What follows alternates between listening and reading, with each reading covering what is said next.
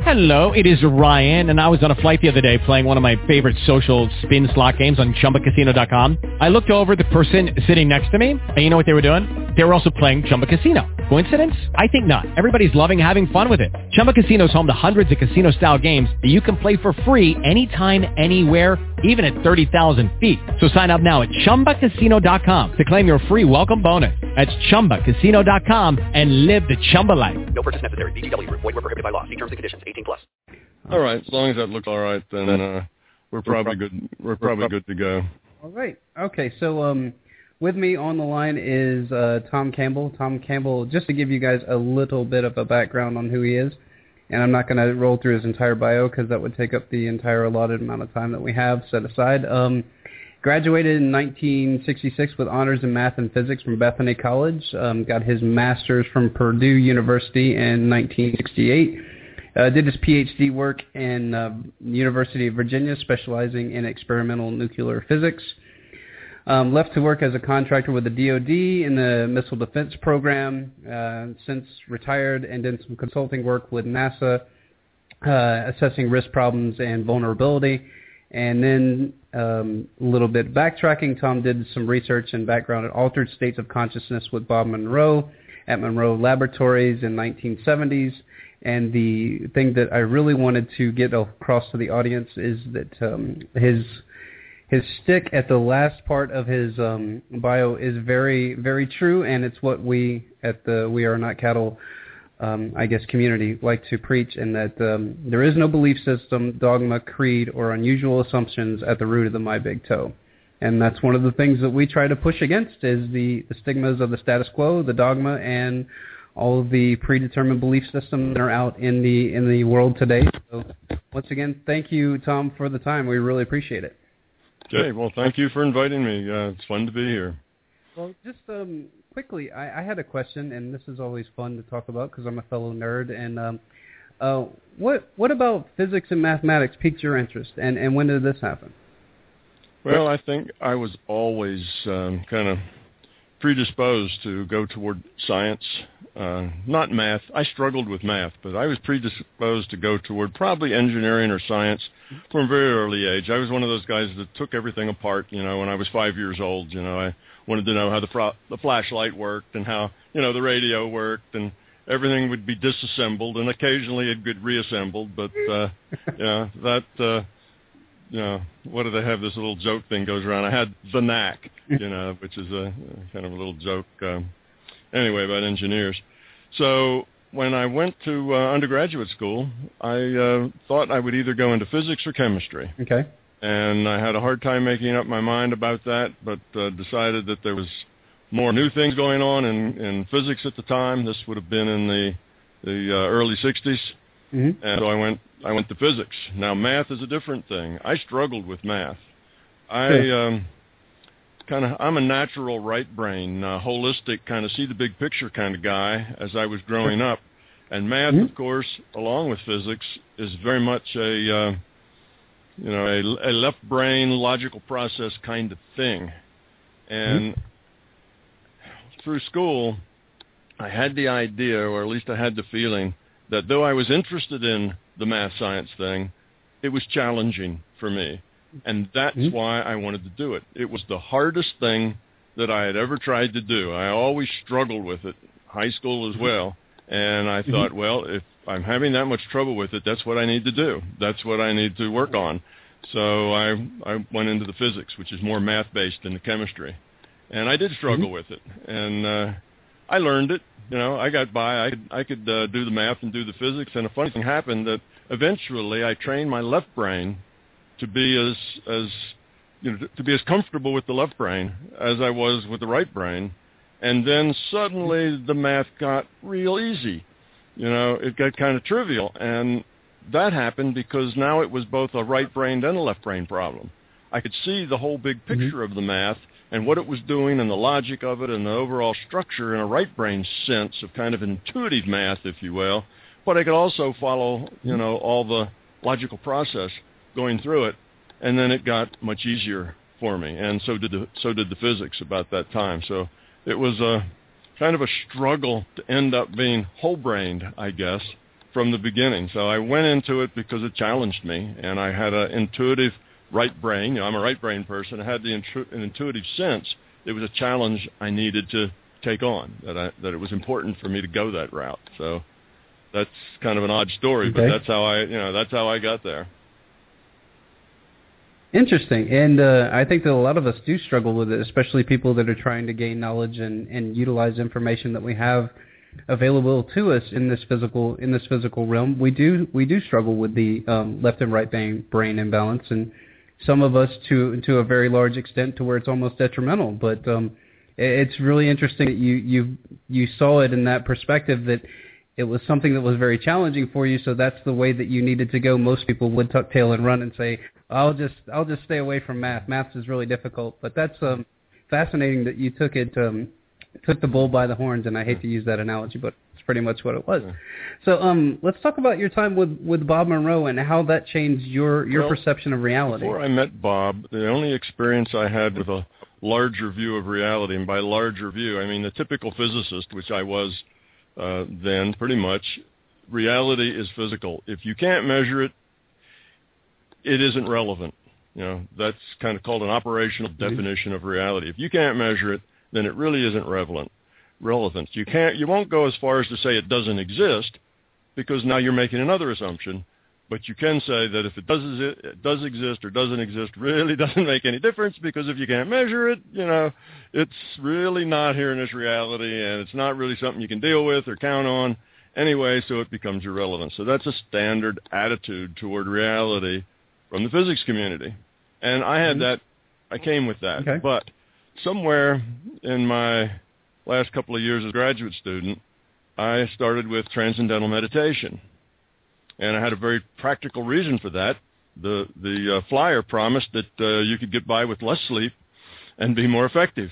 And if you're a graduate student and you're working 16 hours a day, getting by with less sleep is a very attractive, uh, you know, come on. So I took the I took the course, and it was a natural. I guess that right-brained fundamental, you know, part of me just synced right into it, and uh, I found it just easy. You know, the very first time that I was supposed to do my practice meditation, I was often just gone, you know, for an extended time. So it was a natural thing for me to do. And I soon found out that I could do uh, program debugging while in an altered state, while in a meditation state, much more efficiently and much more quickly than I could if I was awake and had the the uh, printout in my hand and was trying to figure it out. This was back in the days of punch cards. You know, and this is way back. See, I I, I go back to the dinosaur days of computing, and with punch cards, you'd have well, in this case, I had something like 4 boxes of punch cards, which was one program, and I don't remember how many cards that Mhm. was, but it was a lot of cards, and we didn't have the kind of Right. error checking and debugging software that's available now. And the tiniest thing could go wrong. The punch on the punch card might be just a little off center. After all, it's a mechanical thing that punches holes in paper. And it wasn't lined up just right, that would be an error when you ran the computer. Or in the code that you were writing, uh, in that case I was writing in uh, Algol, of all things, another ancient dinosaur that's uh, long, long dead. And uh, you know, if you put a comma where a semicolon should have been, you know, it doesn't work.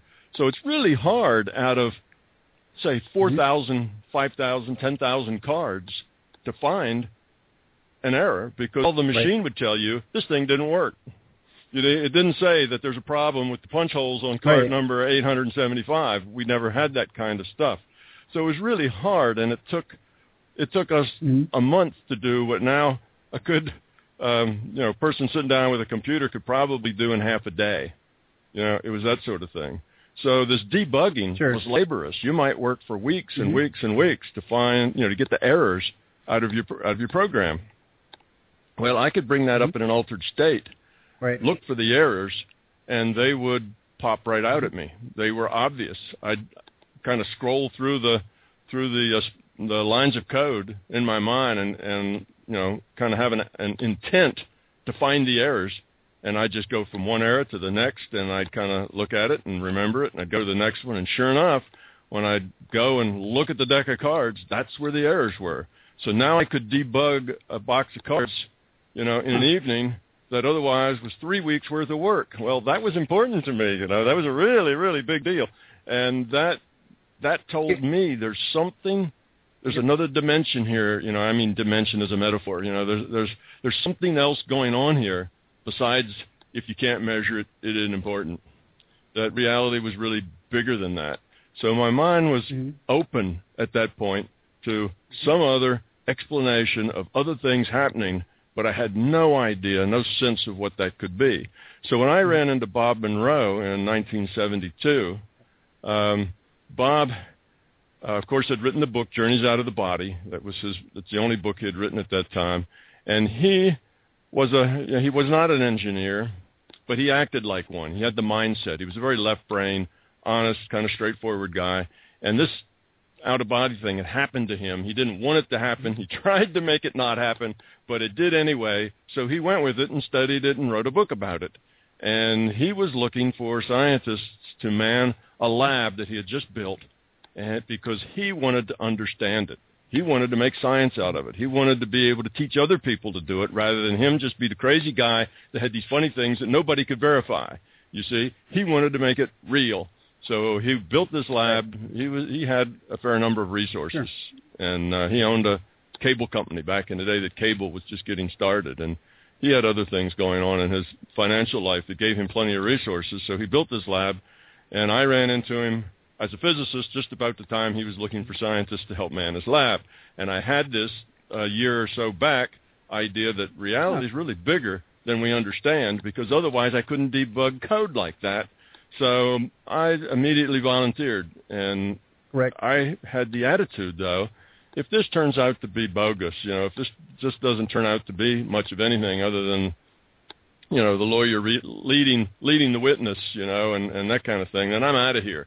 I wanted to know as a physicist, am I going to finally get some idea about what's going on and how this, you know, meditation and altered states of consciousness, how it works? What is it? Because I I knew there was something real there. I'd Mhm. experienced that. So that was kind of the connection between between Bob and I, and our deal was that I'd help him do science if he would help me get the same kind of um, ability to explore this larger consciousness system that he had. And he took me up on that. It was just not just me; it was me and, a, and another fellow, Mhm. Dennis Mennerick. We did this together. He, we both worked at the same place, and uh, so we did that for the next Mhm. you know, five, real, very intensely for the next five years, and less intensely for another ten years after that. Mhm. We um, um, worked with Bob. We spent anywhere from 15 to 25 hours a week with Bob Monroe. So every night we were out to Bob's, you know, right after dinner, six o'clock. We were on the on the highway going out to Bob's. We'd stay until two or three o'clock in the morning. We'd be back, sleep two, three hours, get up and go to work, you know, and that was Mhm. kind of the way we lived for about five years. And uh, so a lot of hours were put in. And eventually Bob did teach us to experience this larger Sure. consciousness system. And when he did, we were only interested in things that were evidential. You know, what could you do that you could prove that you did it? You know, that sort of thing. So a lot of it was remote viewing Mhm. sorts of things. You know, can you see what's going on somewhere else that otherwise you wouldn't know if it wasn't some kind of, uh, you know, paranormal experience? Then you wouldn't know what was going on there. We did um, trying to look into the uh, future to see if we could tell what was happening there. We did healing and kept some statistics on you know whether we were successful or not. Mhm. Obviously, if you can heal somebody 50% of the time, you're just kidding yourself that you're healing anybody at all. You know that's just guessing. So you know we had all that stuff going, and that was kind of our our deal. Right. Meanwhile, we were trying very hard to learn how one could use technology to help the average person uh, experience these altered states of consciousness. And that was a, that was a second goal that we had in mind. And Dennis and I came up with uh, what turned out to be Hemi-Sync later. It was just binaural beats as the active ingredient. So anyway, that was kind of my experience there. So after that got to be a big success and started to turn commercial. Bob and Dennis and I gave this seminar where we had a lot of people that Bob knew come in to test out this technology we, technology we had found with the binaural beats. It was so successful that more people wanted to come and then more people wanted to come, and pretty soon it wasn't research anymore; it was training. You know, Dennis and I became trainers, and um, Okay. so we kind of slipped out the back while other Mhm. people took over for us. And some years after that, it turned into the Mon- the Monroe Institute, and be, you know had its own corporate entity and whatever. Um, you know, we were kind of Dennis and I were kind of through by the time it got to be official and had its own you know its own facilities and that kind of thing. So we were very early with Bob Monroe and the Monroe Sure. Institute uh, in helping come up with those things. So then after that, I ended up on the board of directors of the Monroe Institute and stayed in that capacity for another decade. So that's kind of my association with the Monroe Institute. But all of that Okay. still is 20, you know, 23, 20 years old, you know, 20 years old. So that's kind of ancient history. That was back in the early 70s and board of directors was, you know, early 80s. Now, you guys did some some work with sensory deprivation no, tanks. no, it's not tanks. Was the What we majority of the did work, or was that we had we had three booths in Monroe's lab, and the booths were were acoustically isolated, meaning they were soundproofed. They uh, were electromagnetically isolated. They Sure. were uh, had um, sheet metal inside the walls that was all grounded and and soldered at the at the joints. So we were in like a Faraday Okay. cage, and uh, Sure. and they had a, a microphone hanging from the ceiling that would down kind of over our mouth. They had a, a little a little water bed in it, okay, and we would lie in this water bed, Mhm. a single water bed, had the microphone down over our to our mouth, and we had a audio contact Mhm. between us in the lab and Bob in the control room. And he could talk to both of us at once or to Mhm. one of us individually Okay. but we were isolated um, sound wise. Right. We couldn't hear each other. So that was it's not really sensory deprivation. That was too expensive. We would have liked that. But a water bed is the poor man's sensory deprivation. If the water bed is heated exactly to your skin temperature, and if it's a very soft water bed, not one you'd really want to sleep in, but one you just Uh-huh. kind of sink into, and uh, that was our best shot at cheap sensory Mhm. deprivation. Okay, so that basically it, it it simulates the same kind of thing, the the loss of gravity uh, against your body, so your mind doesn't Right. have to to calculate that in, and that's where you get the I guess the release of um, consciousness. Now, I did want to ask about the. Um, you, you mentioned in one of your lectures that uh, the two of you actually tried to go out and, and have a conversation with each other outside of the um, outside of I guess this physical realm. What was the what was the result of that? Because Oh, I don't well, think yes, I ever that was heard a, it, that was an I experiment wanted that to Bob you, thought so. up for Dennis and I, and we were probably two or three years into our Okay. association with Bob Monroe and going out to the lab, and both Dennis and I were still at that point of, Mhm. well, yeah, the statistics show that what we're doing is way beyond chance, right? Because you do statistics. What's the probability this would have happened anyway? You know, like the healing. You know, it's 50-50. The probability it would be like that anyway is, you know, very high. So we kept those track of those kinds of things, and it was like one in a hundred thousand that the things that we were doing and seeing and experiencing uh, were just chance, the evidential things that we were doing. So we knew in our minds, intellectually, we knew that there was something real going on here. Just like me with the, doing the, the computer code, I knew something was going on there. But that's different than getting it at a very deep gut Mhm. level.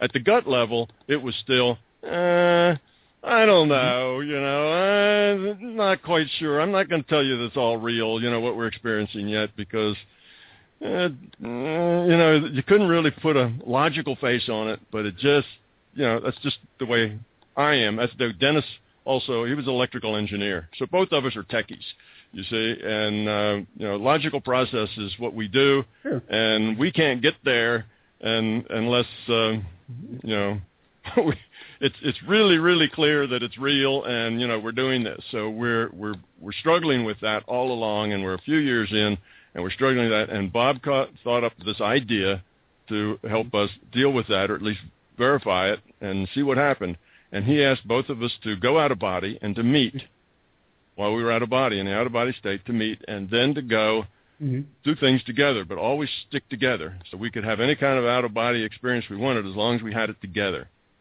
And uh, we agreed to try that. You know, we had no idea what Okay. might happen, so we went out of body, met up above the lab. Kind of both of us had our intent to always stick together. And Bob was was um, talking to each of us individually. Never could Dennis and I hear. You know, matter of fact, I was in Mhm. Unit One, the, and there was a Unit Two, and then Dennis in Unit Three. So besides each room being soundproofed, there was a, another soundproof room, you know, between us. Mhm. So um, anyway, that went on. We had an experience, a very eventful Okay. experience. It probably lasted two hours. It was a long experience, and uh, at the end of it, Bob got us both together, and he played the tape for us because he had two different cassette tapes. It was cassette tapes in that day. You know, another dating goes with Algol computer language, right? We had cassette tapes, and Dennis's track was on one was one tape, and my track was on a different tape, and uh, so he put both the tapes in, rewound them, and then turned the tape player on. Both both tapes went at the same time, so they were synced in time, and there uh, Mhm. we heard Sure.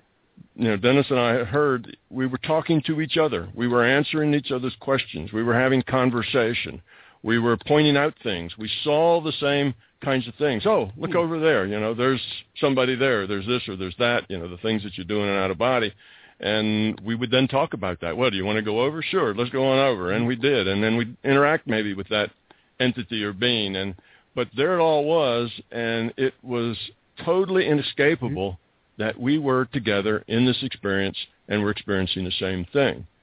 You know, it just it was from Dennis's viewpoint and mine, so there was a little bit of you know uh, uh, a little bit of difference in in the metaphors and how we said things.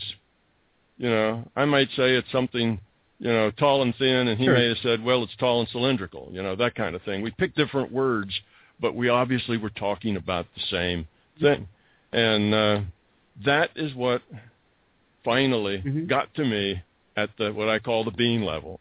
I already knew something really strange had been going on at the intellectual level. I got that.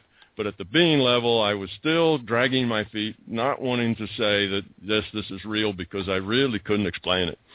And I don't like to say things are real that I can't explain. It just rubbed me the wrong Sure. way. But that was it. For that, you know, that was kind of put me in shock for a couple of weeks because there was no way getting around it. This was real. And from that point on, my passion then in this endeavor was to figure out how does it work? What are the limitations? Mhm. What is it? Where is it? Why is it? Right. What can I do? What can I Right. do? I know there's other entities there. I know I can remote view. I can do all these things, but what else? And what limitations are on those things? You know, how far can I take that? Mhm. Uh, what's the what's going on here?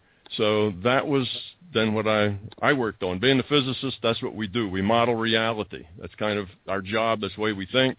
So that's what I started to do. Sure. But it was a long, long process. So um, I'm trying to model reality, and that's probably Mhm. another uh, three or four years that we were with with Bob. Maybe another two years that we were tightly with Bob that I worked on it.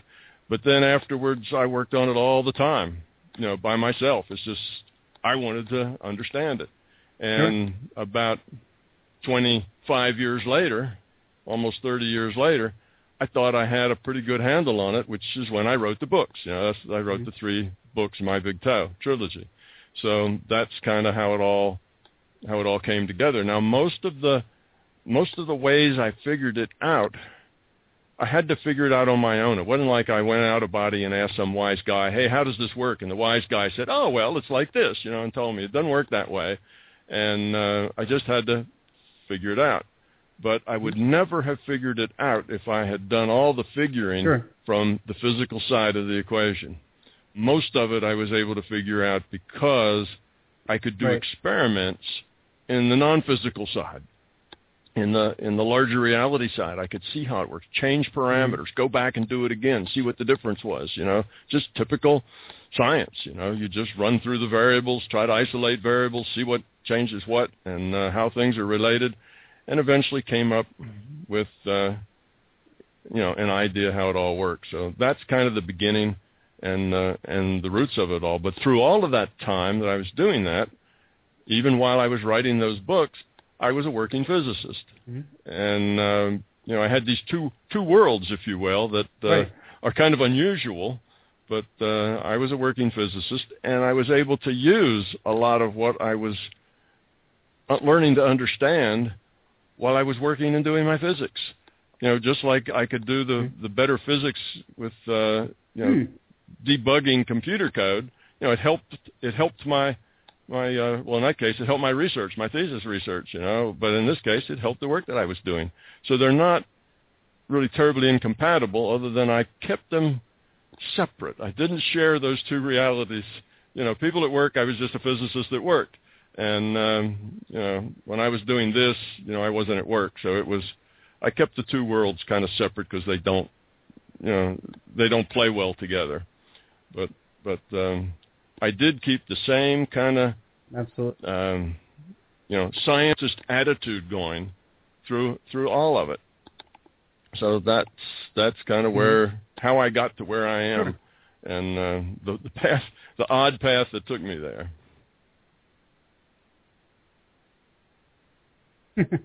well, it's it's always interesting because um, I went from, and I guess I, I'm on a, a journey of my own, and I went from just being part of the status quo and and just buying into anything that the that the system told me to um, starting to question my own reality, and it started taking me to places that I never thought that I would go either, and started taking me to instead of sitting down and watching um, you know television shows to just rot my brain for the most part, I sit down and watch lectures. I sit down and try to learn. I try to lower my entropy, and we're going to get into that here in a little bit. And I think it's very, very fascinating that most people, when they do come to uh, a realization that that the reality that they're experiencing is a lot bigger than it than than what they perceived before there's there's no other way to to go but to to try to Yeah. gather information and figure out what's going on. I think that that's a logical step for for us as a uh, inquisitive, you know, conscious being. So,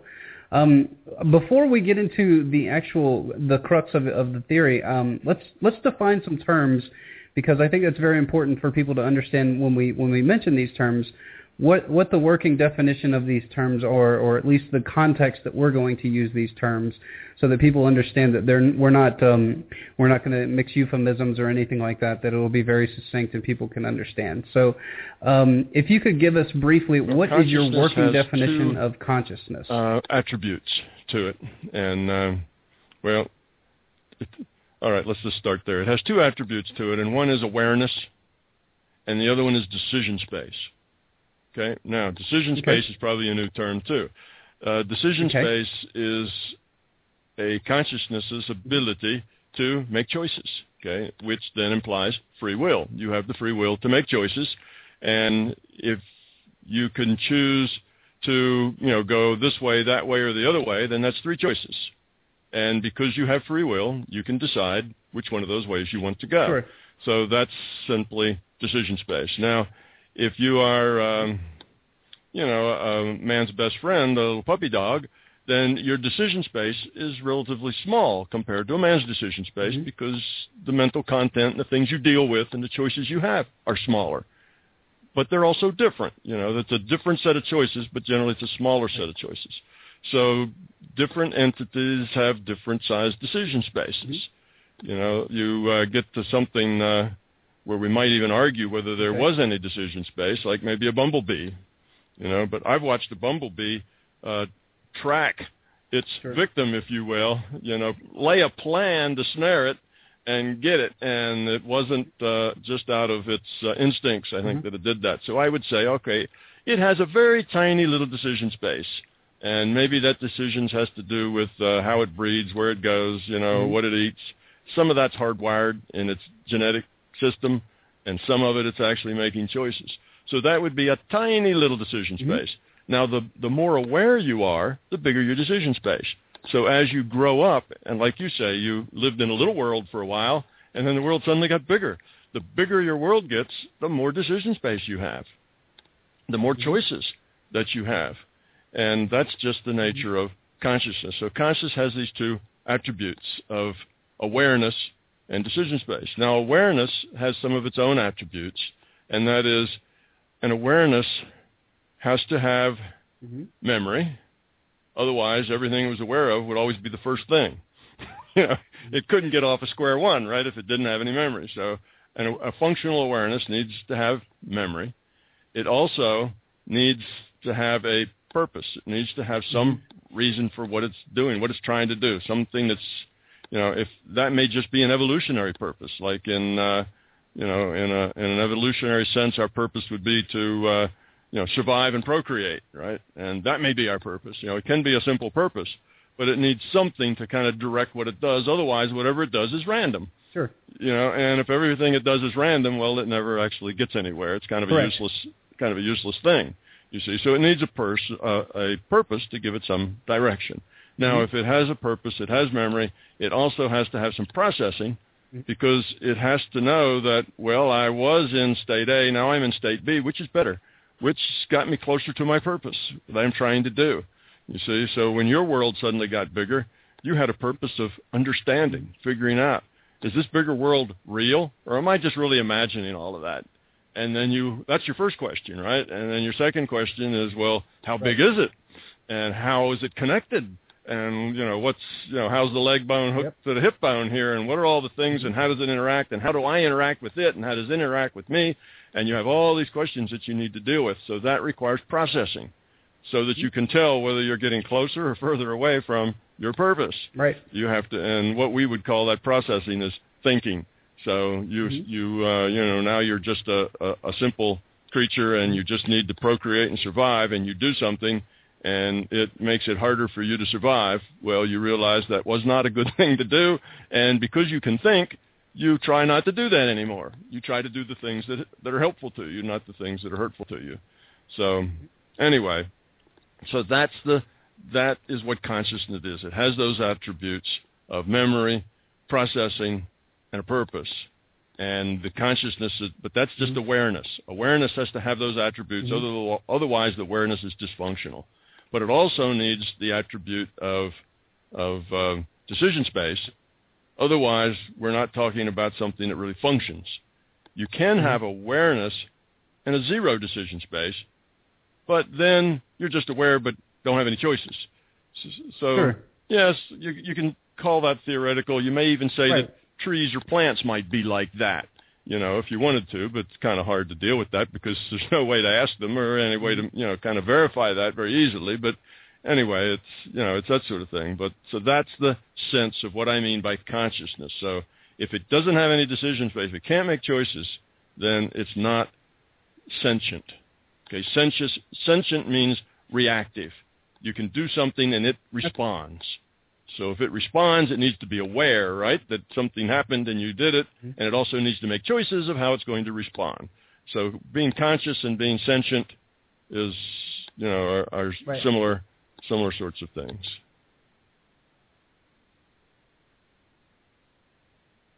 Okay, and the the next term I was actually I think you defined it pretty well was um was memory as it as it pertains to human beings, understanding um how our our memory functions and how the the brain functions. If you wanted to get into that briefly, and then we can start to um, Okay, to to dive into the theory and, memory, and how all brain, of this stuff kind of ties into one processing, another. We have to understand a little about the nature of reality. So I may have to go. back up just a little to do that. Uh, let me make the very uh, uh, sta- a statement that will sound Sure. very wild and, and uh, whatever, but it's actually uh, a true statement, and that is that you know we don't have physical bodies or physical brains. We have virtual bodies and virtual brains. We live in a virtual reality. Our reality is information. It's defined by information, and our Mhm. sense of it being physical is just our um, kind of it, it's in the it's in the mind or in the eye of the observer, if you will. It seems physical to us. Okay, so we don't really have a brain that's storing Mhm. and processing. The brain stores nothing, processes nothing. Consciousness stores and processes. Okay, consciousness is fundamentally an information system. Okay. Okay, so if consciousness is an information system, and I'll, I'll uh, Okay. expand that a little and say a digital information system, um, because that's kind of the way information systems break down, right? Okay. You can model anything with a digital information system. So anyway, so it's a digital information system. That's where the processing is. So then what's the brain? What's the body and how does that function? Certainly if if I get hit in the head with an iron pipe, maybe that's going to change how I function. I may lose memory. I may not be able to walk very well anymore because it may damage my brain. Well, doesn't that mean that the brain's in charge and you do have that physical brain and it's in charge? No, you see, that's that's a um, you know that's an incorrect way of looking at it, and here's why. Consciousness, okay, is an information system. Our reality is virtual, and our virtual reality is really a product of consciousness. It's a virtual reality, just like The Sims is a virtual reality, a same similar kind of thing. Mm-hmm. Okay, now in The Sims, somebody had to program it. So if there's a blade of grass in a lawn in The Sims, somebody had to put that blade of grass there in an equation or, or some, some other way. Our reality is mm-hmm. a virtual reality, but it wasn't programmed. It evolved. Mm-hmm. It started with some initial conditions, uh, pressure, temperature, okay. size, that sort of thing. Mm-hmm. And it had a rule set of how things could change, how energy uh, could be exchanged between things. And then there somebody hits the run button, and it starts to evolve. In other words, it starts to change. It's a dynamic simulation, so there's a every delta t we see how did it change, and that uh, you know that was what I call the big mm-hmm. digital bang. So that's how our universe, our virtual universe, got here. It's a simulation. Mm-hmm. Now it evolved, and as it evolved, now we can kind of plug in our, our mm-hmm. sense of the physical evolution. You know, the physical evolution is really the evolution of this of this uh, virtual simulation, if you will, and that simulation evolved. You know, mm-hmm. cells, one single cells, multi cells, uh, cell differentiation. You know, critters, lizards, fish, reptiles, and eventually humans. And humans evolved to be what we are today. So that's just how the simulation has evolved. Now, so what does that have to do with consciousness? Well, consciousness uses mm-hmm these, the simulation as the constraints on its virtual reality. Now, here's an example. When you play World of Warcraft, okay, or Sims, you your characters, you have an avatar, a mm-hmm. character, and what is that character? It's really a set of constraints. It tells you what you can do and what you can't do. Your character can only mm-hmm. jump so high, run so fast, you know, has so many spells, so many hit points. Mm-hmm. It has all these these constraints that basically define how it interacts with its environment. Right. Okay. Now, you with the with the joystick or the keyboard sure. and and the mouse, you're its consciousness. You make the decisions. It's your free will that makes the choice: run or fight, uh, do this or do mm-hmm. that. Right? Dance or stand still. You you get you're the consciousness. Well, it's the same mm-hmm. situation. Consciousness is is the real thing here the simulation is virtual, is just information, and the simulation of our body has evolved now in the simulation sets the constraints on this virtual reality. So this consciousness now is playing a character, but the character instead mm-hmm. of your elf in World of Warcraft, it's your body. You see? Now, you think that that you know you kind of are your body. You mm-hmm. and your brain are you. You see, but the elf in World of Warcraft thinks that it's it too. You see, and the the elf in the World of Warcraft looks around at its map and it sure. That it's physical. Those mountains look physical to that elf. Now, to you, consciousness, you mm-hmm. know that's just being produced as information sure. in a server. But to that elf, that's his physical world. So you see, physical mm-hmm. and non-physical isn't fundamental at all. Right. It's just it's just in the uh, um, you know, it's in the mind of the observer, right? So if if you are in a virtual reality, that vir- right. as a character, you're playing in a virtual reality. That virtual reality seems physical. The source of that virtual reality then is non-physical, which in this case mm-hmm. would be consciousness. So that's the kind of the brain body thing. Right. What happens when I get hit in the head with an iron pipe is that the physics mm-hmm. of the situation, the, the rule set that I say that, that says how energy exchange and whatever happened, that rule set says, well, the cranium gets crushed, the brain matter gets whatever in this simulation, and that puts constraints. So now my consciousness playing this character, mm-hmm. my character now has constraints. Right. You see, it can't walk or talk very well anymore because part of his brain Mhm. was damaged. So it's it's not that you damaged the brain and the brain is what's running the show. It's that you've da- this is a virtual brain hit with a virtual lead pipe that broke a virtual skull, created new constraints on that player, and you, the consciousness now, have to abide by those constraints.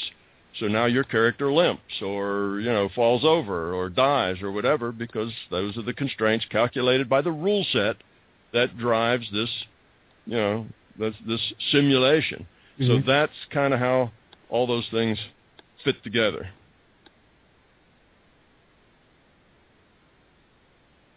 So what would um so would ancestral memory would that be um written within the rule set or is that something that gets passed down um from I guess Well, that would From be the- the you know, history of the actual Ancestral memory. I'm not quite sure what I know what you mean by that, but let me take a guess. Some of that could actually be incorporated in our DNA. Some of that we may, you know, may carry along in physical memory in that sense. Now, what is DNA? Again, physical, it's virtual. You know, DNA is a virtual thing. It's part of this simulation, if Mhm. you will. That's part of what evolved uh, according to the rule set, you know, working on these ni- initial conditions and evolving. So it can get uh, encoded there for this this kind of memory. Mhm. And these are the sorts of things that uh, Jung talked about. You know, the archetypes. That archetypes were sometimes cultural, sometimes species. You know, there can be archetypes that are just basically Mhm. human. All humans and all cultures, you know, and no matter what they are, uh, have certain kind of things in common that are archetypes. So that's probably more genetic in its in its memory, genetic memory than it than it is uh, Mhm. intellectual memory. Mhm. So we have we have that memory going on. We also have memory of the of the system itself. This is a information system. Information stores stuff. That's memory, right? So all of the Sure. things that happen here, there's memory. Mhm. It's like in World of Warcraft, if all the things that you do, there's memory there. The the World of Warcraft doesn't forget how many hit points you have. It doesn't forget that you just won that battle and therefore your spells go up or your hit points Mhm. go up or whatever. It keeps track of what's going on and who's on first and you know what everything is. And ours is the same way. So our virtual reality has databases, if you will, Mhm. that define all of our interactions and have has been doing that now as long as the game's been running, which is you know as long as this uh, you know virtual reality that we call our physical universe has been evolving. So we've got all of this this history in a database, and that is Sure. available to us because that's a part of consciousness, and we, as the players, are consciousness. You know, we're what I call individuated units of consciousness, so we have access to data that's in consciousness.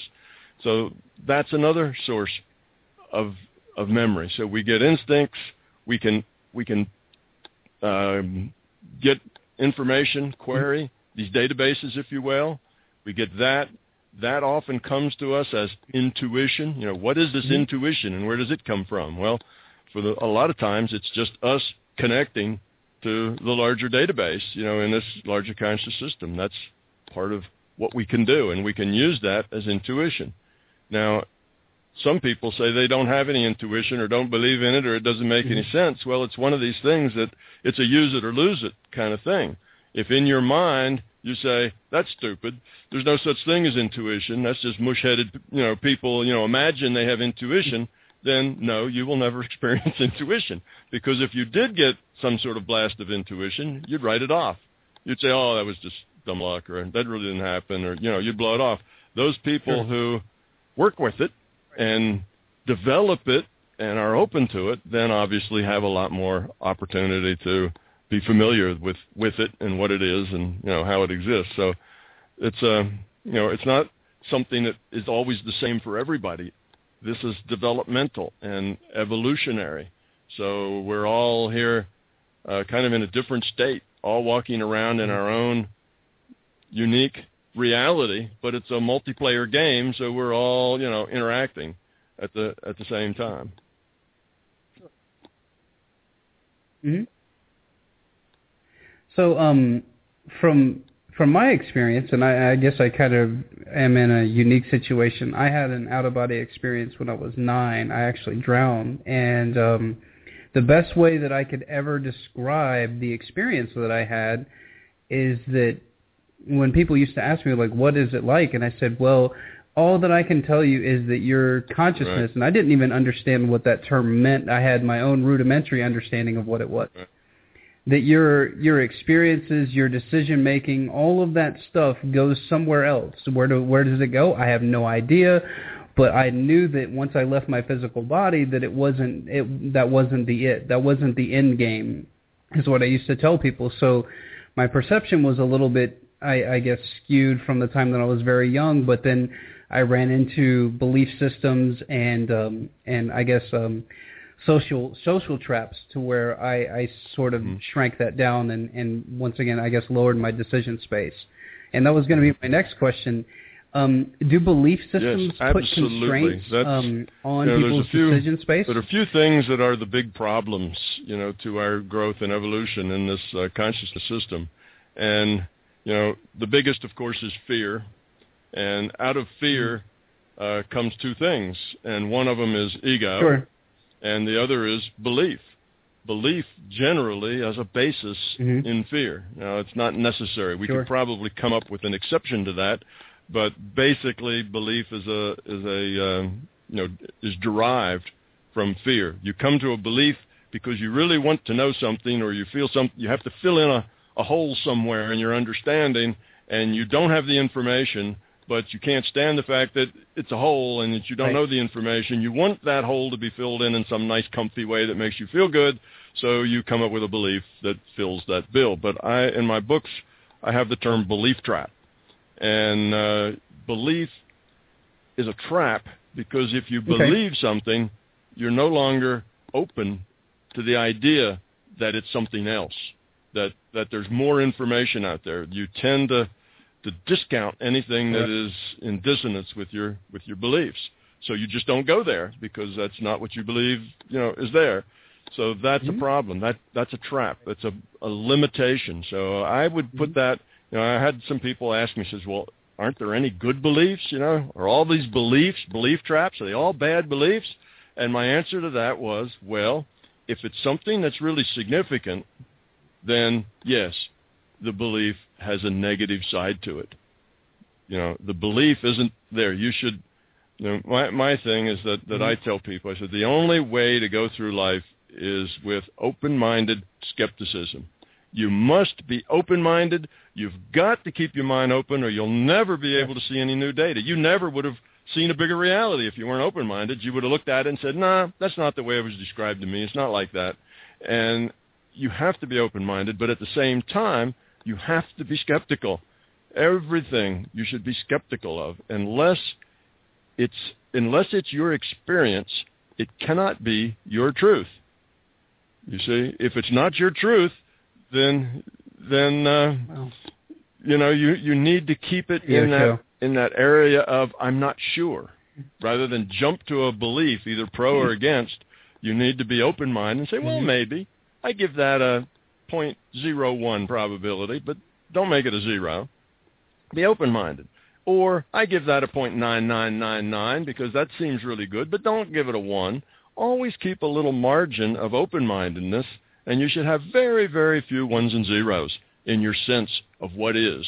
They should mostly be numbers really a little distance away from ones and zeros because unless you believe that you're omniscient and know everything, you have to keep a mind open for new data.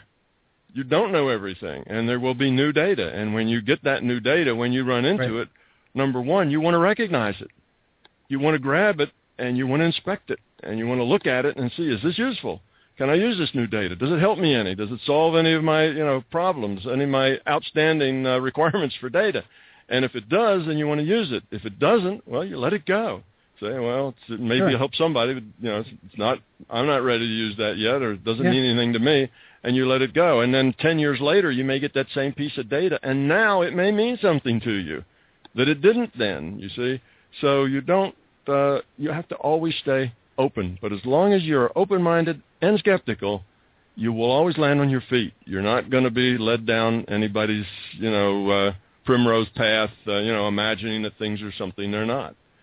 That's that's kind of the prescriptions. That's how you keep your sanity in this world Mhm. of that's very difficult to understand and very difficult to get your your your arms around. You know, if you if you're not open-minded and skeptical, you'll very quickly either Sure. self-destruct or you know go off uh, off the deep end someplace. Right. Right. Or create a giant ego and not let anything come into your ego space where I I hear people say all the time when you would present them with facts or information about what really exists in this reality, um, as far as you know, I used to be very politically involved and I used to go and explain to people this is what you are hearing and this is reality and they would say, Well, I choose not to believe that when what I would present them with was facts, and so what they were doing was basically walling off and small um, shrinking their decision space, saying that I'm taking whatever data you have, I'm ignoring that because I've got other Sure, data that conflicts with the that. data that they so want I'm to just keep is say the data that this makes is them the correct data. feel safe and warm and comfy. And feeling warm and comfy is more important than learning Right. something new, you know, to most Mhm. people. So that's you know that's what you get. There's this there's this other thing that I say besides always stay open minded and skeptical, and that is you you have to learn to deal with uncertainty. You have to you have to deal with uncertainty gracefully. You see, because most Mm. people are afraid of uncertainty. They get into a situation they don't know. Well, is this true or is that true? Is this guy telling me the truth or is he giving me another bunch of BS? You know, or maybe it's all BS and you don't know. And the mo- the average person, when he doesn't know, looks for a belief to jump, you know, to grab hold of, so that now he can he can dispense with that. You know, he knows now he has a belief. You see, but you have to be able to live gracefully with uncertainty, so that you have all of these things that are not ones and zeros, and that's okay. You just let them hang there as things you're looking for more data for, and go on with your mm-hmm. life. Most people don't like uncertainty. Uncertainty is fearful. It makes them nervous and they reach for a belief or they just shut things out because the uncertainty is cold and prickly and the belief is warm and snugly and cozy.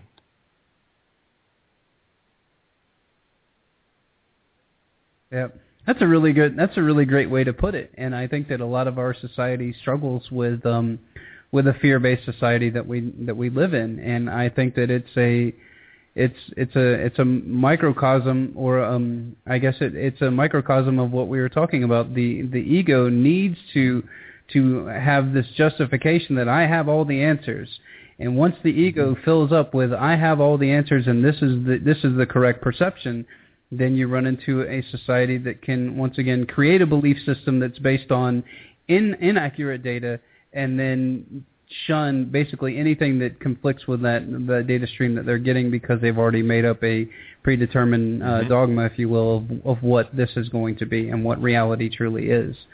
So um, moving moving forward, let's um, I, I would like to to spend a little time talking about um, just the two slit experiment and, and why that's so important for people to to understand the the measurable um, science as well as um, what happens when when science is not measured and, and the difference and the the um, I guess the variable that comes into play when we're when we're talking about something that is supposedly proven like science is it, it is proven it Yes. is fact Um, when The double slit um, experiment is a it can very be very subjective um, key experiment in, in the history of, of physics, and will probably always remain so because it's it's one of the first times that scientists, with their uh, very um, careful logical process, got to the point that their answers, their Mhm. science, told them that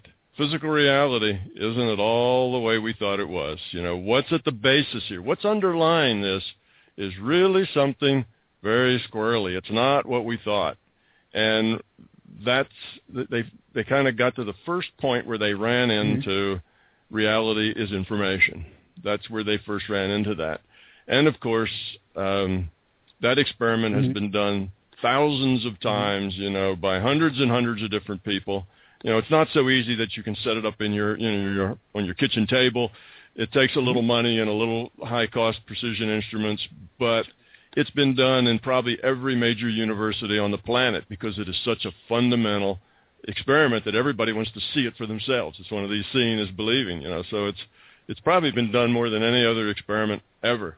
And what and if you listen to the quantum mechanics um, community, and um, let's just pick out Richard Feynman because he was one of the best of the best Mhm. uh, theoretical quantum physicists. And Richard Feynman um, is quoted in Okay. several several things. One, talking to his students, he says he said when his students asked Dr. Feynman, "What's going on here? What you know? This doesn't make sense. What's happening?"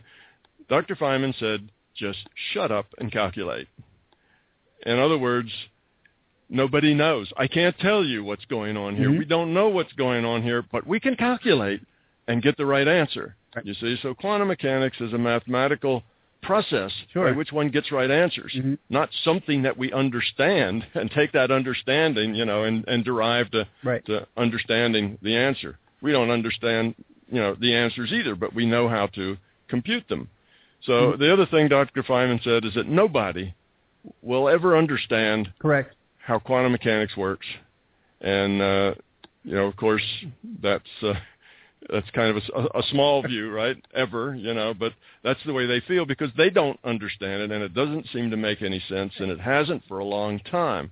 Quantum mechanics and double slit has its origin in the very early 1900s, you know, 1915, 1920. That's when most of this research was done, and the physicists at that time were just floored by it you know, um, I think it was Bohr has a quote, something, uh, um, you know, if quantum mechanics doesn't totally amaze you or doesn't, you know, in our vernacular would be doesn't totally blow you away, then you just don't understand it. You know, that was a not really a quote. I kind Right. of made put that in our own language, but that's Right. the sense Mhm. of it.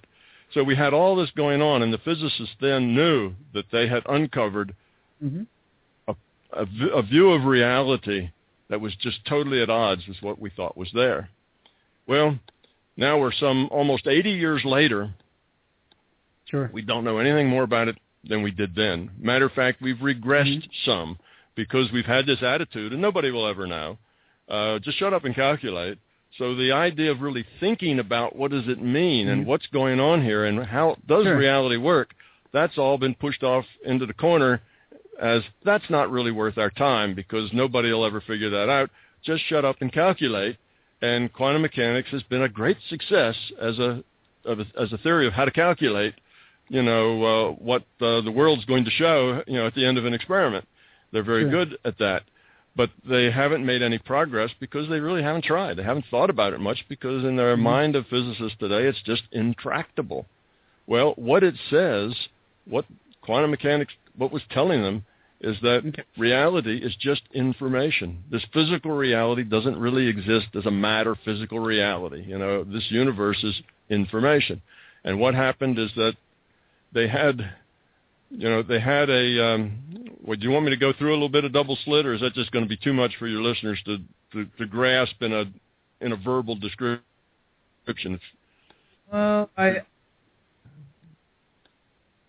Uh, let's let's do this. I will. Um, I'll put a link to the part of your lecture that where you go over the double slit experiment, and I'll kind of chop the lecture up so we can put that in there so that people, if you want to reference the the experiment that we're talking about, um, you Yeah, can you so can read it Well, anyway, and so then it is a um, really go take big two aspirin because your head will probably because it showed after. us that reality uh, is information. It doesn't work the way we. It's not mass and charge, and you know, it, it's not this massy little, you know, particle Mhm. Reality. But we, we continue to, to believe that it is anyway because that still Mhm. makes sense to us. The last time that scientists really understood what they were doing was with Newton. Right. And we haven't left that yet. We still have kind of a Newtonian attitude Mhm. toward reality, but we're our math can calculate, you know, more modern Mhm. science that shows us that that reality is is just information. Uh, now, fortunately, the physicists now are coming to that realization. They have twisted and turned. It's like had to be, you know, drugged, you know, kicking and screaming, you know, to that fact that reality is information. But now that they have been drugged there, it's becoming a very popular view. Um, when I wrote my books a decade ago, as far as I knew, myself and two other people on the planet said this is a virtual reality. Reality Mm-hmm. is information. And now I see panels of top-notch physicists discussing Uh-huh. virtual reality, you know, on YouTube, you know, at the at the physics symposiums. So it's a it's a thing that is Sure. realized. Uh, I I was watching a, a Mhm. YouTube um, uh, talk. A guy who was at CERN um, doing uh, physics there. This is one of the researchers, and he was being interviewed.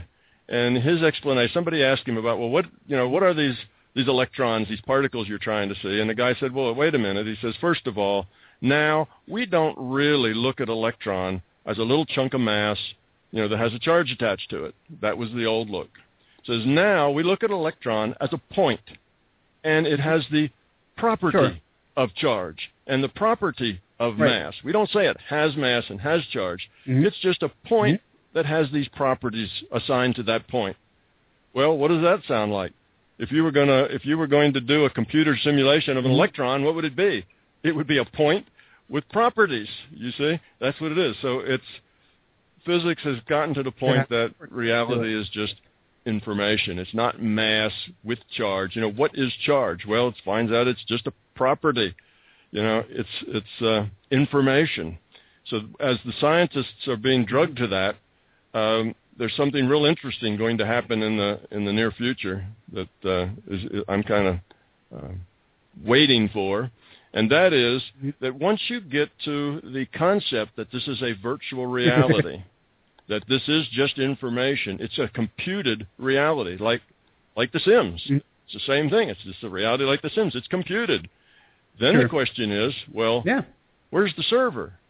Who's the programmer? You see, that's the thing. That's why scientists don't want to go there. Right. They don't really want to deal with those questions because those questions aren't, in their view, Mhm. part of science. Those questions are religion or metaphysics or something else. They're bogus. They're the things that mushhead people, you know, concern themselves with, not scientists. But yet here their science is taking them to the fact that this is a Mhm. virtual reality based on information, a computed reality, and you can't escape the fact Mhm. that then comes the question, you know, where's the server and who's the programmer? Where does this come from? What's the source? Because it's a you know, it's a 3-year-old logical problem that a simulation cannot compute itself. You know, it doesn't happen, you know, it doesn't exist you know, Mhm. before it exists, it doesn't exist to compute itself, you know. So it's that's trivial, you know. You uh, so logic says it cannot just compute itself. It's not like, well, there was none and then there was one. Well, that's called mysticism, right? Scientists don't go there. You know, mysticism's the enemy, Mhm. right? That's uh, that's what they Right. that's how they made their reputation is facing down, you know, mystics back in uh, you know 16 1700s. So uh, Yep. yeah, right. I'm gonna make disappear. Right. Watch so this. You see, you that's know. the problem why Hey, science has unless you sacrifice you know, all your kicking and children. screaming, being drugged Right. to this, is they Mhm. don't really want to go there because the next step takes them 180 degrees away from what they've always stood for for the last, you know, since science was science. So that's the big problem. So it's Mhm. not an easy paradigm to, Mhm. you know, to shift. But yet all their experiments and all the things they do keep slapping them in the face saying, hey, listen, reality is just computed. It's virtual. It's information. And so sooner or later they're going to have to say, yes, it's information, Mhm. but don't talk to me about that, you know, where it's coming from, you know. It's like, shut up and calculate. You know, we don't want to go there. So eventually it will have to go there. And when you say, you know, well, where's it computed and who's the programmer? Well, one, there isn't really a programmer like The Sims. Like I said, it just evolved. It's a simulation that has evolved. Simulations do that. You know, it's a dynamic simulation, and as things change, the way things interact change. And the way things interact change, then more things change. So it, it evolves based on its rule set. So it doesn't have a little old man in a white beard, you know, sitting at the desk at his computer doing the programming, you see. So we don't get to that conclusion. It just evolved. But the answer to it, and they aren't going to get there immediately, mm-hmm. but the answer to it is consciousness is the computer. Consciousness is the the um, data system. Consciousness, you know, is the information system, and consciousness has created this virtual reality to serve its own purpose. You know, it has its own reasons for doing this. And here we are in the virtual reality. We're individuated Mm-hmm. units of consciousness, and we're playing in this virtual reality game for a reason that you know serves a purpose. There's a point and there's a purpose to our you know playing the game. So anyway, that's I'm looking forward to watching those two shoes drop. One the one the you know Fredkin who first was the first guy to consider mm-hmm. he's a physicist, a good physicist. You know, uh, you'd even say a high-powered physicist, Dr. Edward Fredkin. And back in the late 1990s, he wrote some papers about. Guess what, folks? This is a virtual reality based on mm-hmm. information, and everybody still respected him, but he was kind of ignored.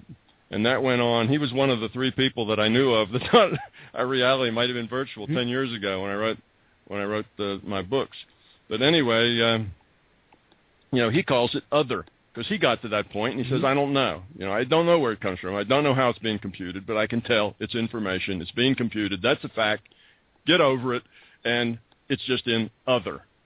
So that was his point. You know, I, I don't need to go there. But you see, once, and that's where hmm. science will first go. They will first define this other and refuse to go there.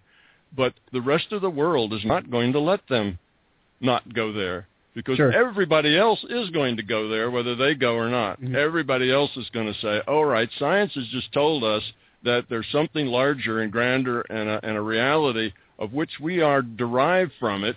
We're computed, and there's some other grander reality out there that's non-physical to us because a thing can't compute itself, you know, and uh, that's not going to be untouched. The rest of the world isn't going to sit around and say, oh, "Well, it's just other. Let's not go there. We don't really know." There, you know, we're going to have a big food fight over that one, and uh, the food fight will start with religions. Oh, I told you so all along. You know, yeah, it's God did it, and so on. God's the programmer. Oh, we'll have all of this food fight because now you have the science actually verifying that this larger reality must exist or we couldn't be here as a virtual reality hmm. because a virtual reality cannot compute itself. So that'll be a big hoorah. Hopefully Right. it won't get too violent. Hopefully it won't get too hmm. crazy. But that will go on for a while until the light bulb hmm. goes off that says, oh, consciousness is the computer. So that's like step two. Step one is other. This is a virtual reality and it's Mhm. done in other. And then I don't know how many years we'll have to be shooting at each other over that. Then next we'll get to, oh, consciousness is the computer. And once we get to that, then hopefully things will get a little more sane again and we can begin to make progress. But see, that's kind of that's kind of coming. There's uh, these are big paradigm shifts, and now a paradigm shift doesn't take place among a group of 25 scientists like it did back when the double slit experiment first came about. You see, there was 20 or 30 scientists that even knew that that existed and were working that and published some papers, and then eventually, probably 10 or 20 years later, maybe there was 100 scientists, but the rest of the world had no idea, still has no idea. You ask the person in the street, what's the double slit experiment about? And they'll go, huh? What? Oh, no. You see? So, but that's not the case anymore. Now we are in the information age. We have the internet. We have ways of communicating these things all over the place. There'll Mhm. still be a lot of people who don't care, but there's also going to be a lot of people who do Mhm. care and who do look at it and who do get interested and do want to know what in the hell is this other Mhm. you're talking about? You know, how does that affect me? What am I then? I'm just a virtual body, you know, I'm a character. I'm an avatar in somebody's game. Mhm. Come on, you know. You know, where does that, you know, so you're going to have all of this stuff going on and that's coming because science is being pushed up against the wall to admit that this is a computed virtual reality. All their experiments tell them that. Well, then it can't be computed here. It has to be elsewhere. And where is elsewhere? Oh, that's Right. other. Well, what's other? See, big paradigm paradigm shift, and where you have Right. huge paradigm shifts, you often have a lot of turmoil. You know, when we went from the ag, you know ag- agrarial age into the into the Sure. you know uh, you know the age of machines, right? The industrial age. Look at all the turmoil we had. You know, we had people out bashing machines. You know, who were you know Mhm. trying to stop evil from taking over the world, and et cetera, et cetera. Well, this is a paradigm shift that's bigger than any of those Yep. or all of those put together, as far as, as science goes. That's uh, that's happening in the I would agree. sometime in the in the near future, per, perhaps. But that's one of the reasons why I'm up, you know, talking and doing my books and doing all this stuff because hopefully there'll be a more sane answer that makes sense that can bypass a lot of the you know a lot of the screaming and Right. shouting that's going to take place and a lot of the food fight that's going to take place eh, you know first. Hmm I agree, and and that's one of the things that actually, um, when we were doing my radio show last night, I was talking to a couple of um, political activists, and and we we understand that there's there's a, a different shift coming um, from a political realm, and and understanding that you know there's two ways that it can go. It can go through a it can go through a mental um, awakening and and a mental acceptance, or it can be like you said, it can be physical. And so what what my job I feel is to educate people or to at least expose them to the information, expose them to the data, let them take it on for themselves. If they like what they hear, if they want to uh, gain more knowledge, then I'll point them in a direction to gain more knowledge in order for them to you know raise their decision space and also come to fundamental answers that that are nonviolent and that's in essence what we're trying to prove here now here's one thing that i wanted to transition to there is I, I see where the trends are going and what you're talking about with the with the complete paradigm shift. And what I see are the paradigm is shifting in little segments where people will accept little bits and pieces of the theory. They won't accept the the I- entire I know thing. about like it. take I the haven't. secret for example. Yeah. I don't know if you've ever read the book or seen the video. So just a, just a brief. Um, the on, there's a couple of things wrong with it because it doesn't pertain to natural law, but it, it it poses this theory that if you consciously believe something and you believe it really thoroughly and you almost like wish it and if you just focus on it and focus on being happy and target that goal, then that goal will eventually arise. And so putting that into your theory, in essence what they're doing is they're just putting more of the probable outcome of it being positive into the decision space. So when they pull from that random cue, then they're actually having a, a better probability of something good happening. And, and I, I guess that that's kind of a rudimentary way of explaining it, but um, let's go into decision space and, and how that Okay, and how that yeah. kind of ties into One what the- I tried to basically well, butcher. But we were in this virtual reality. I mentioned we have these these databases available, and I mentioned history. You know, all the stuff that has happened is is there. Well, there's another database called the Probable Future. Okay, it's a database, and yes, the Sure. Probable Future looks at everything kind of like choose your own adventure in a book, happen, right?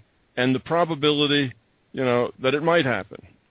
Okay, so you know this is a finite universe, so it's a big calculation, but you can look at all the mm-hmm. things that might happen, and of course we don't have to worry about trivial things. You know, well, might I scratch my head with my right hand, or might that be with my left hand? You know, that's not really a big question in the big scheme of things. So those sorts of details are sloughed over. We don't we don't have to do everything, but when I say everything that might, you know, everything's significant. Let's kind of put it that way, and significant is just smart software. So anyway, so we have this future probable database of everything that Okay. could happen and the probability that it might happen. Now, as time clicks on, things actually do Mhm. happen, right? And they happen in the present. And that's where all the action is. That's where free will makes its choices in their decision space, just in the present. And then afterwards, that becomes history. Sure. But now we have two sets of history. We have the history of what we actually did, our history thread, hmm plus we have from that same database that was the future probable dates, we now we have everything that could have happened but didn't happen, and the probability that it might have, even though it didn't.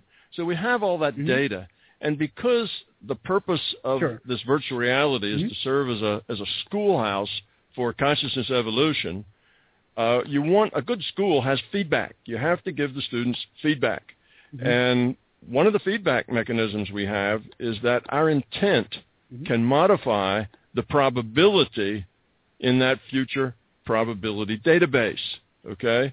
So if there's something that has a you know a very high probability of happening and you use your intent to lower that, you can probably lower that probability some, or you can raise that probability some based Mhm. on your intent. Now, if if there if you want to raise it and somebody else wants to lower it, now you have competing Mm-hmm. intents that are doing something, and if both of you give it the exact same amount of oomph, then nothing will happen, right? You cancel each other out.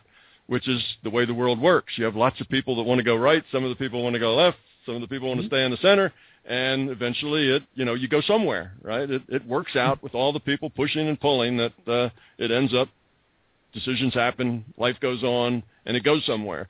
Well, that's the way this is. So we do have that as a as a feedback mechanism. That's how, um, you know, that's how the placebo effect works. You know, the doctor says, "Oh, you're going to get well. This is a wonderful new medicine." And the patient says, "Oh, great! Wow, I was lucky. I just happened to got here just as this new medicine was available." And da da da da. Now you have positive intent, so the probability of him being ill tomorrow, that's still in the future, goes down.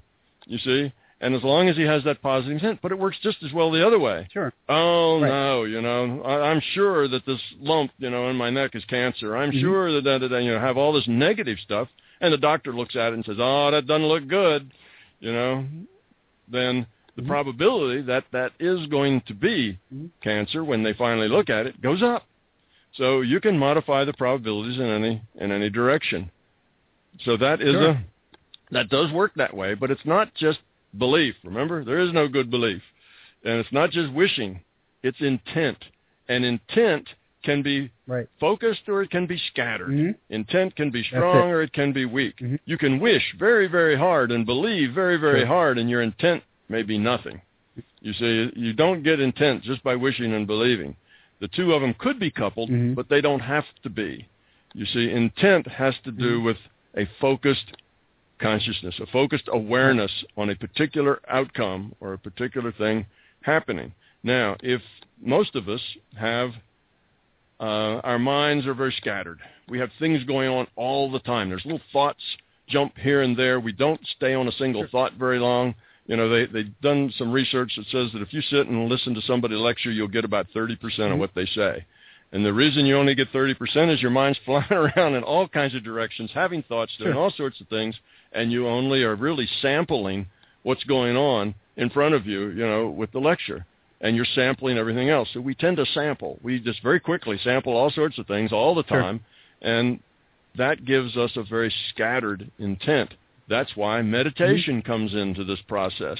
That's why meditation and and uh, uh, kind of connects now to metaphysics, which connects to physics. You know, all these things get connected in a logical way because all meditation is is practice Mhm. collecting your thoughts and holding them still so they're not all flying around. Well, in that case, you have a lot more of your awareness focused on a single thing. You can have a lot bigger effect on that thing, no matter how hard you wish or how hard you believe.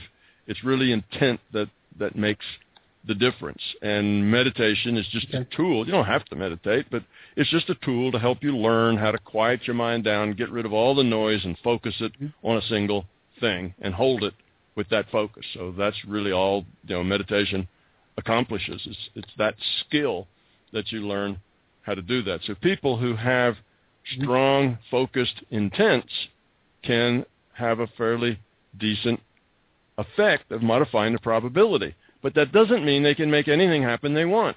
You see, what if the probability is one in a million that A is going to happen? Well, they may use their intent and, and they may have a very, very strong intent and they may change one in a Mhm. million to just one in a hundred thousand. Geez, they've gone through three orders of magnitude. That's phenomenal. That's a lot of Mhm. intent.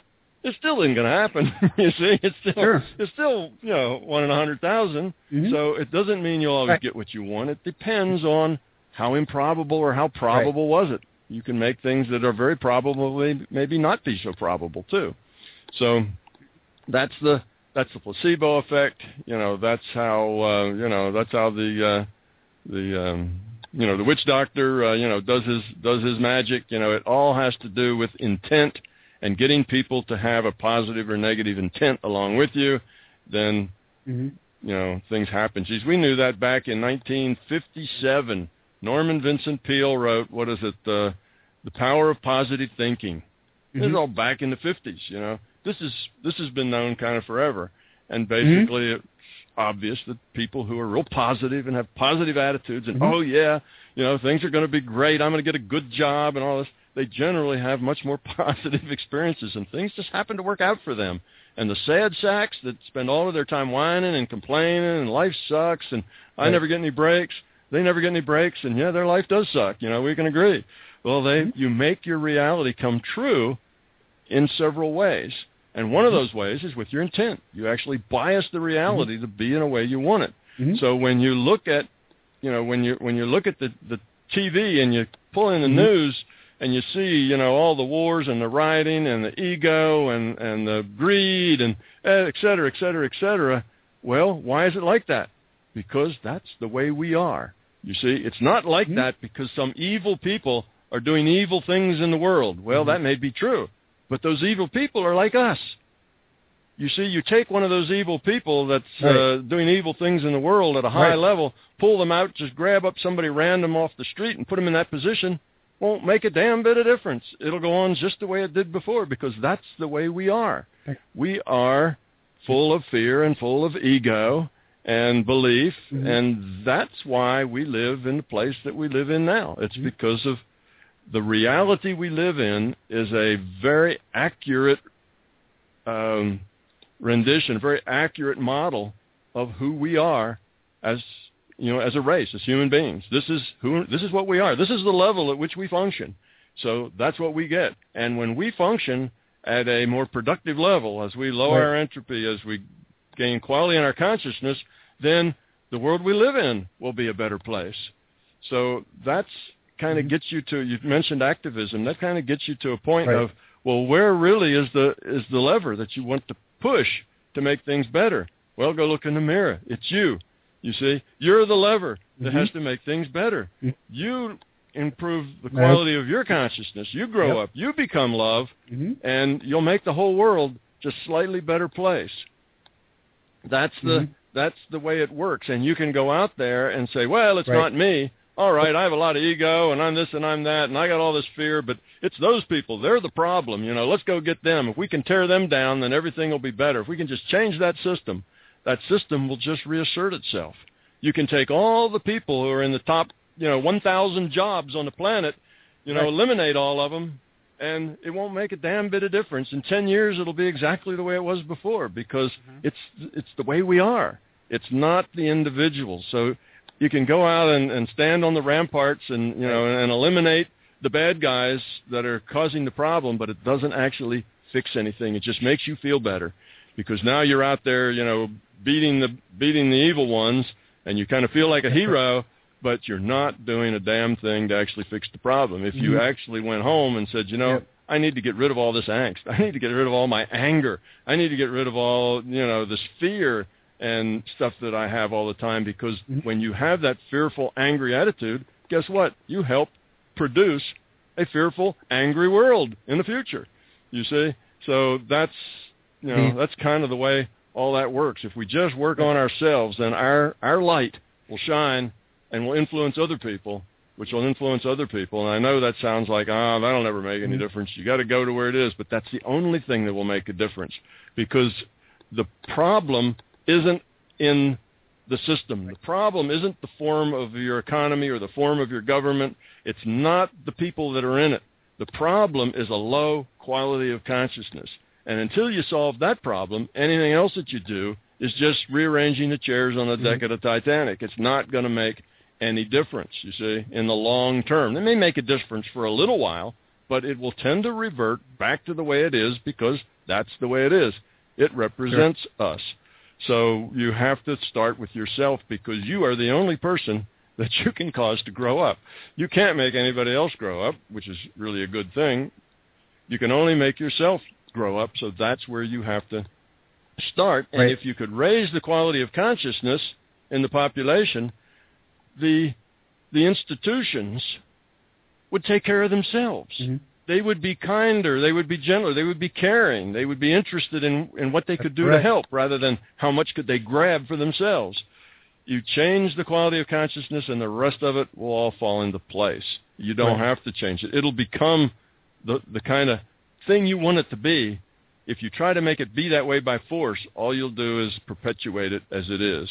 If you can, if you can make that change by changing the quality at the core that it represents, then you've got a change that'll last forever. And you won't have to go rearrange things. They'll rearrange themselves to represent that kinder, gentler, you know, environment of the people that are in it. So that's the, you know, it's kind of a very fundamental, yep. very simple thing that uh, lets us know exactly what we need to do to go out and change the world. We need to change ourselves. We need to grow up.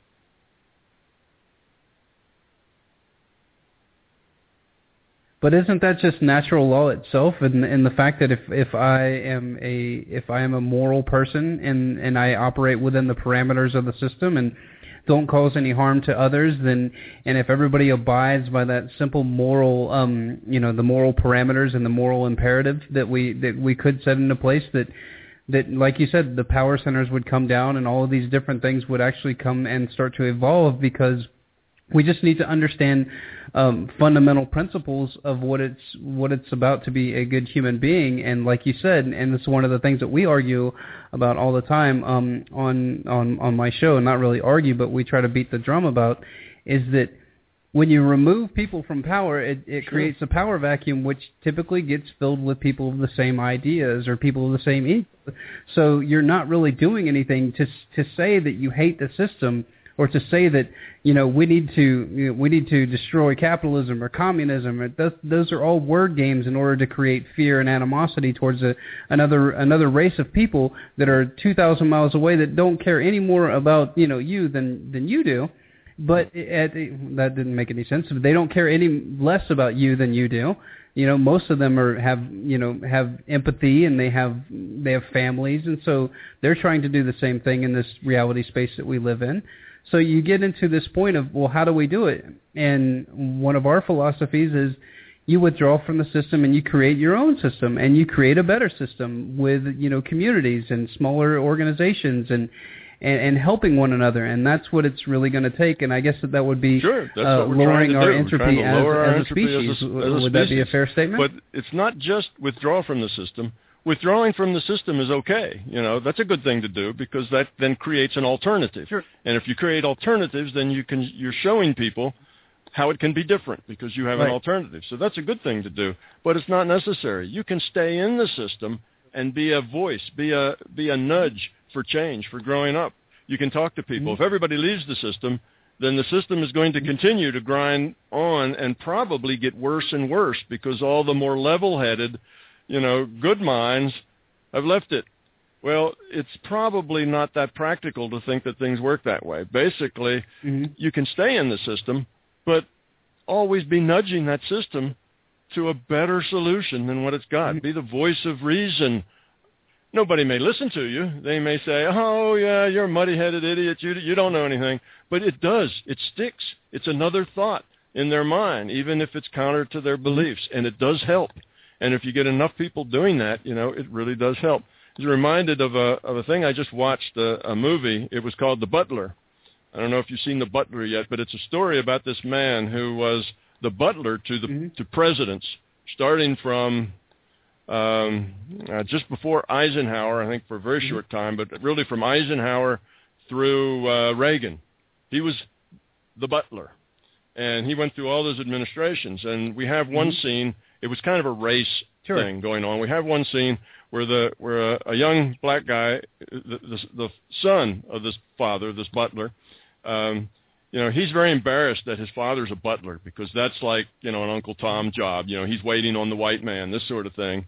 But uh, Martin, he talks to Martin Luther King in this picture, and Martin Luther King mm-hmm. says, "No, your father is providing a wonderful mm-hmm. service because he has integrity. He has." You know, whatever. And he's in the halls of power, Mm-hmm. and he is showing. He's an example that you know we as a race we have integrity, we have feelings, we have families, we care. You know, we are good, solid people. And he just by being a good, solid person is making as much Mm-hmm. difference as we are out here on the on the ramparts. You know, uh, in you know having sit-ins and and doing other things. He's having a his own impact in his own way. So he didn't leave the experiment. He isn't out demonstrating. He's actually serving people as a butler, but he's leaving a very positive image of himself and his family and his race with those people of power. So, you know, it was pointed out that that being in the system and working within the system sure. isn't necessarily a bad thing. You know, you're not to be tarnished because you're doing that as long as you mm-hmm. have quality. If you have quality of consciousness, then you are going to help turn that system around. Not all by yourself, but you and everybody else with quality of consciousness in that system Mhm. will help tame that system. And if you, the problem with if everybody leaves the system to find the counter system, now you start an us against them, and pretty soon you're back to violence. You're back to, well, those guys think they've got something better. We'll just crush them, you see, and oh, those guys are going to crush us, then we need to fight. We need military. And you're back, you've just recreated another, you know, fear versus fear, violence begets violence kind of a situation. So it's not that we Sure. separate ourselves as much.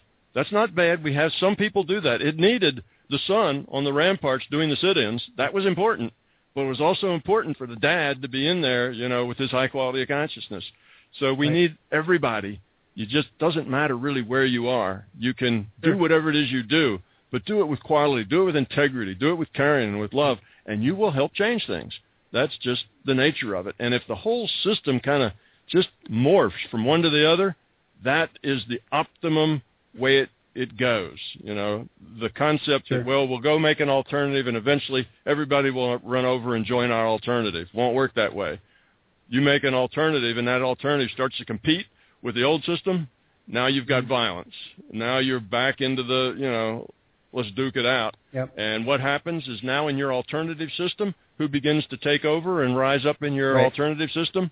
The, the people gravitate toward violence and domination and big egos. so People what have you done? Your movement now, you know, started out, you know, sweet and light, sweetness and light, turns into warriors because that's what's needed because they're going to be beaten up on the others. So see, it's just so you can't have Sure. that that really that separation. The whole thing has to work together, or it's just going to devolve more quickly. You know, back into chaos again if if if you don't.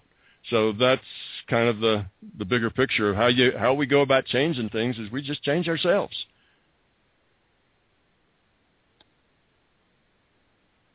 Right. And that's a and that's a really good point to make because when I when I meant in withdrawal from the system, Sure. it's um I guess it, was withdraw my consent from the system um when thinking about you know certain things, and I probably should have specified that, but but that is an argument that goes around um in in the in the political realm that I run in is that people are just like well just get off the grid and do this and do that, and you know, if you if you wanted to go to um if you wanted to go to something as as simple as um, um, uh, a new world order written back, you know, back in the 1960s. That's what they talked about. They were going to, people were going to leave the system and go live off in the reservation, and oh, they'll be easily hunted because they have no technology and they have none of this. So it doesn't matter what kind of system they create. So I, I definitely see the angle, and I think it's very very pertinent for us to talk about this working within the system because a lot of us are so dissatisfied with the way that it acts in in our name, especially as Americans, Right. that we get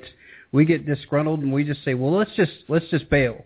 But uh, but I think that withdrawing my consent from the system and and trying to live a different uh, style of life, I think is what what should have been um, should have been um, portrayed to you there because we do run into a society full of um, uh, I, I don't know what the best way to describe it is. It's it's almost amoral at this point, the way that I see our society. So if we do exactly what you were talking about, Be authentic. live, be be moral, be upstanding, be be good, be happy, be a very very true, very true. I think we can make a lot of change. So we're ru- we're running up against it here, um, Tom, and I I, I know that um, Okay, well you can continue. we've probably got a lot more stuff I'm to cover. I'd love to speak to you again but you sometime if that's at you can't possible. play this all out at once. Once it gets over a certain amount of time, you got to you got to dish it out in smaller pieces, or your audience will fall asleep.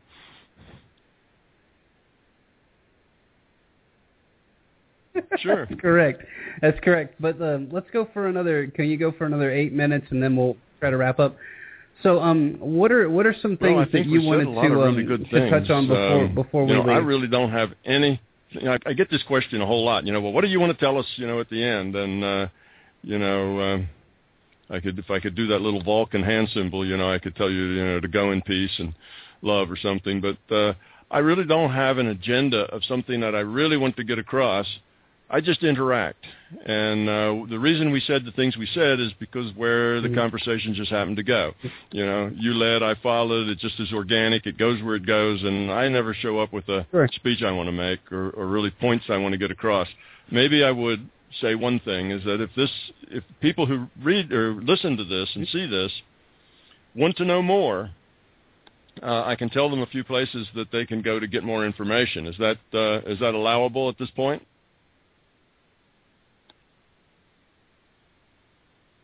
So 100%, and then um, I'll put links Okay. uh, within the within the show notes to make it easier for them to access the information. 'cause, Okay. um, I'm all about propagating um, propagating information, so it doesn't matter uh, who who the source is. I, I'm be more than Okay, well to, to share I- this with the audience, and I'm sure they would be more than willing to, send people to to go if they're interested in finding out uh, more of what I do and thoughts that I have. And one would be I've written these three books I've told you about, and they are all free on Google Books. So if you go to Google Books and put in My Big TOE, you can read them right there for no cash. Otherwise, you can go to the usual sources. You know, I've got a website, mybigtoe.com. You can go to Amazon, but you know, whatever. You can um, Barnes and Noble and so on, typical stuff. But they're free. You don't have to pay for them. Uh, second source is YouTube. I've got over 200 videos on YouTube. Every time I do a, a workshop, every time I, I uh, do some kind of a seminar, uh, it all goes on YouTube. If I've got decent video and audio, it goes on YouTube. I don't always. Sometimes I come away empty-handed, but mostly I do, and and uh, it's all on YouTube. And if you want to get you know, out of 200, that's kind of overwhelming. So if you want the one that is probably the best all-around summary, uh, I would go to the Calgary Workshop. Mhm. It was a workshop I did a couple of years ago in, in Calgary, Canada, and it comes in Mhm. three days. Friday's an intro. Saturday is all the theory. How does it work? Mhm. Uh, you know, you'll get the double slit in there. That's probably where you'll find that double slit uh, thing, and uh, Mhm. you'll find all of the theory in there, the virtual reality, and so on. And So- then on Sunday, Mhm. we talk about uh, applications, which we talk about healing and, and remote viewing and other kinds of things, and the the uh, the larger reality, you know, the the non-physical, if you will. And how do, how do you get there? How do you experience it? Uh, what are the parameters? Uh, what's the point? What are the processes? So anybody interested in that, that's that's on Sunday. So that would be the kind of the best summary. Other than that, you'll find every subject you can imagine being talked about out of those 200 and some videos on the site, and you unless unless you're really dedicated, you'll probably not watch them all because there's literally hundreds of hours worth of worth of stuff there that would uh, overwhelm anyone. So those are the those are the places to go. And if you're interested in where I might be talking, because I do get around some, go to uh, www uh, MBT for My Big TOE, but it's mbtevents.com, and they will keep track of if I'm headed any direction to give a talk or seminar someplace. You can find out there. Also, there's a forum. Um, you go to the, my website and you can find out about the books if you just want to find out Mhm. about them first and find out some about me. But uh, there's a forum there that uh, has a lot of really smart people on it, and it's a nice Mhm. place to go and ask questions if you've got if you've got questions. So that's kind of all the the resources, and all of it is Great. All of it all of it is accessible for free. That's important to me when I do uh, videos like this. When I talk with Mhm. people and I, I do this kind of thing, my requirement is: is this going to be put? You know, is this going to be made available to the public at no charge? If the answer is no, I'm going to charge people to see this, and I say no, thank you. I've got other things to do. So I only do this if people are going to share the information because that's that's the Mhm. point. It's about sharing the information.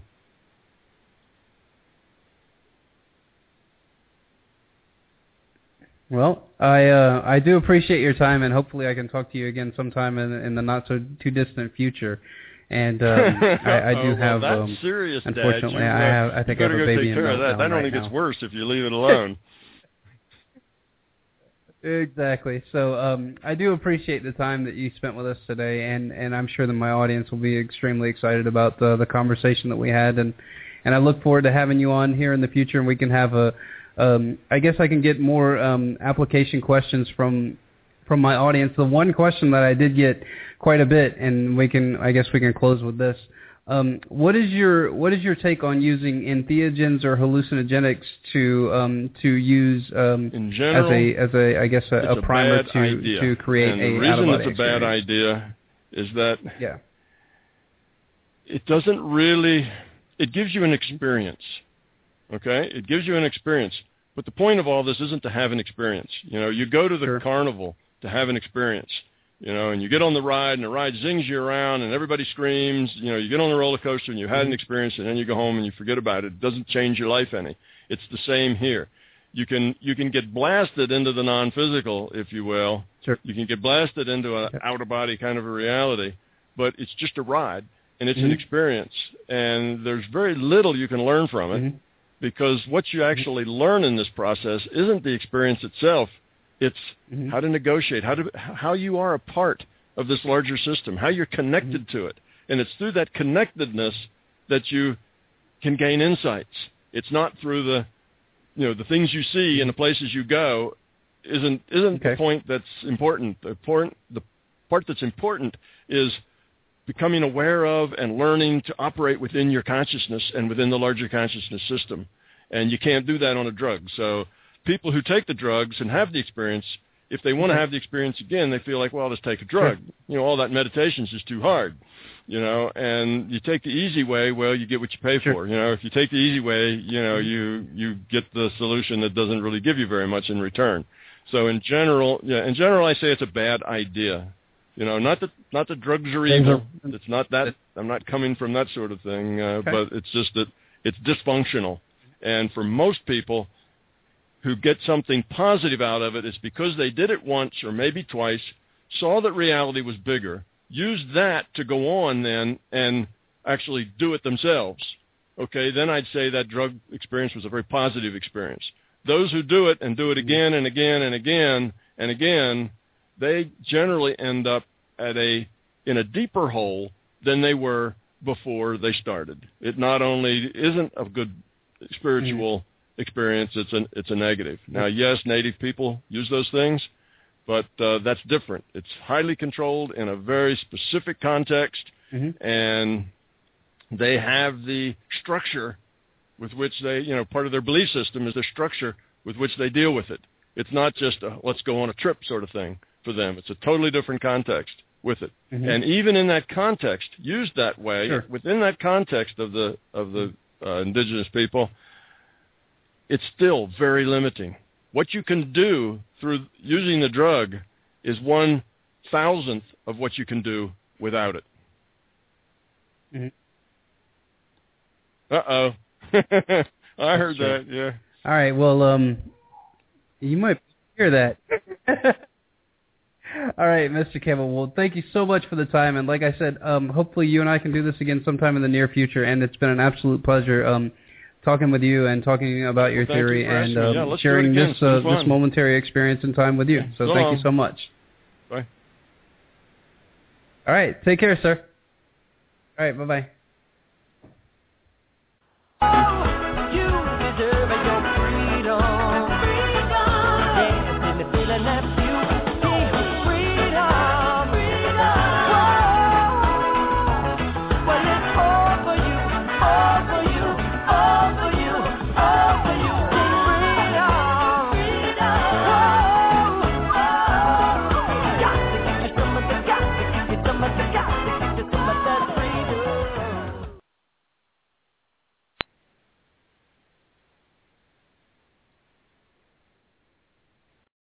Lucky Land Casino asking people what's the weirdest place you've gotten lucky? Lucky? In line at the deli, I guess? Aha, in my dentist's office. More than once, actually. Do I have to say? Yes, you do. In the car before my kids' PTA meeting. Really? Yes. Excuse me, what's the weirdest place you've gotten lucky? I never win and tell. Well, there you have it. You can get lucky anywhere playing at LuckyLandSlots.com. Play for free right now. Are you feeling lucky? No purchase necessary. Void where prohibited by law. 18 plus. Terms and conditions apply. See website for details. Waiting on a tax return? Hopefully it ends up in your hands. Fraudulent tax returns due to identity theft increased by 30% in 2023. If you're in a bind this tax season, LifeLock can help. Our U.S.-based restoration specialists are experts dedicated to helping solve your identity theft issues. And all LifeLock plans are backed by the Million Dollar Protection Package. So we'll reimburse you up to the limits of your plan if you lose money due to identity theft. Help protect your information this tax season with LifeLock. Save up to 25% your first year at LifeLock.com slash aware.